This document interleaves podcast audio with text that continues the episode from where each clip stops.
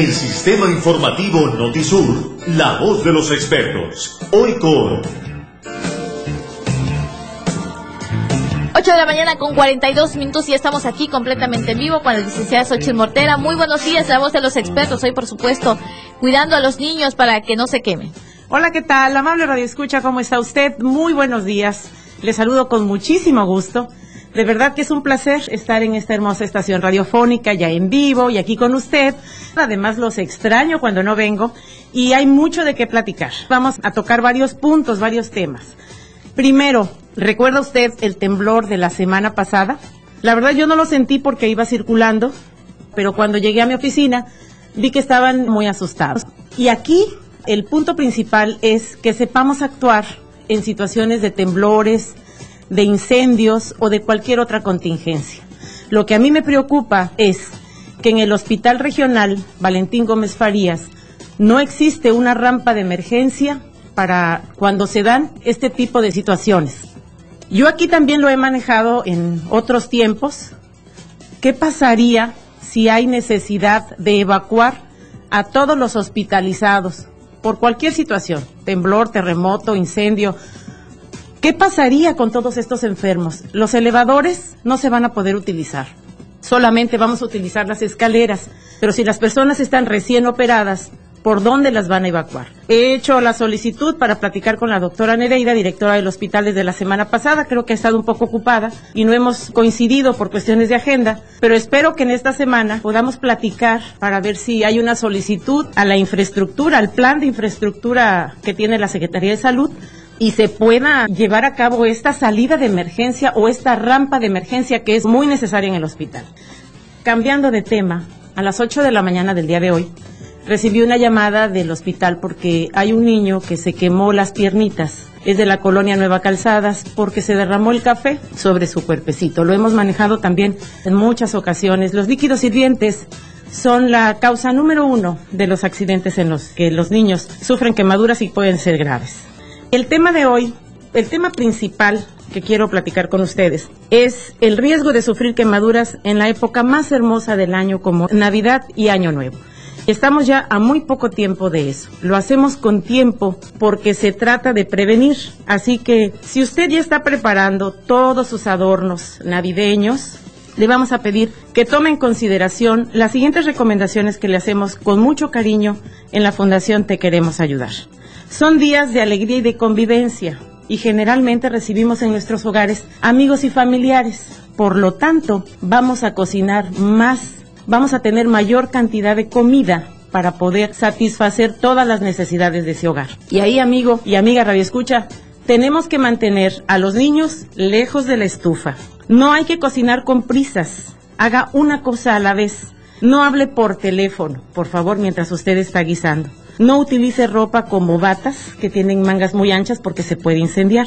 Cocine en las hornillas de atrás de la estufa y verifique que los mangos de las ollas los sartenes, las cacerolas, todos estos mangos deben de estar hacia adentro, que no representen un peligro donde puedan derramarse esos líquidos, ya no en los niños, sobre usted misma que está cocinando.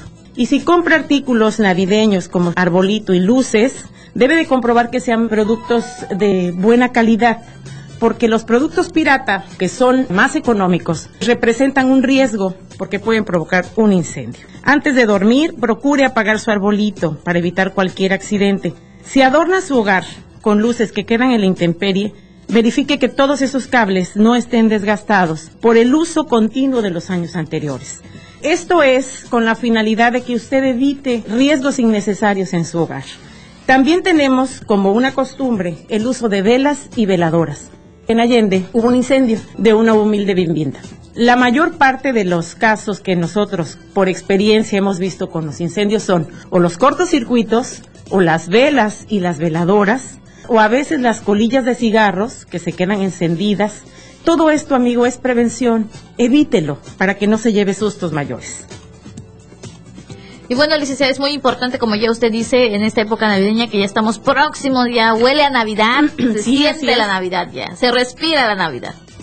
Así es, Benita. En esta época también lo que se maneja mucho son los juegos artificiales. Los cohetes, que ya lo platicamos en una ocasión, no son juguetes y representan un grave peligro para la salud del niño. Pero nada más del niño, también del adulto que va a jugar con él. Es darle un arma a ese pequeño y después va usted a lamentarlo muchísimo porque precisamente en esta temporada, ya sea de vacaciones, época festiva, los hospitales están a, su total capacidad.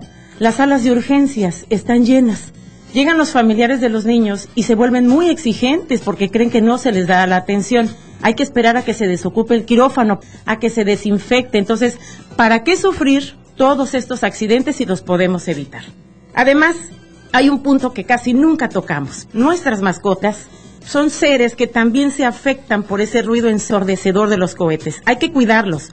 Los animales son hermosos, aunque no pueden hablar, también considere que sienten y que sufren. Ojalá que usted tome estas recomendaciones porque la Navidad es para gozarla, para estar con nuestros seres queridos en paz, en armonía, no con sobresaltos por, por estos accidentes. Y bueno, esto es por lo que toca al riesgo de sufrir quemaduras en esta época del año. Si usted gusta informarse más, le suplico que entre a nuestra página en www.tequeremosayudar.org.mx. Esto es algo que yo escribo como editorial cada lunes y ahí lo puede ver. de los dos casos que ustedes presentaron aquí, quiero decirles que van a quedar bajo la protección del patronato del hospital y con mucho gusto les vamos a poder apoyar porque el viernes 16 vamos a recibir el redondeo gracias a la cadena comercial OXO y nos sirve precisamente para estas personas de escasos recursos que ustedes escucharon y con mucho gusto vamos a apoyar.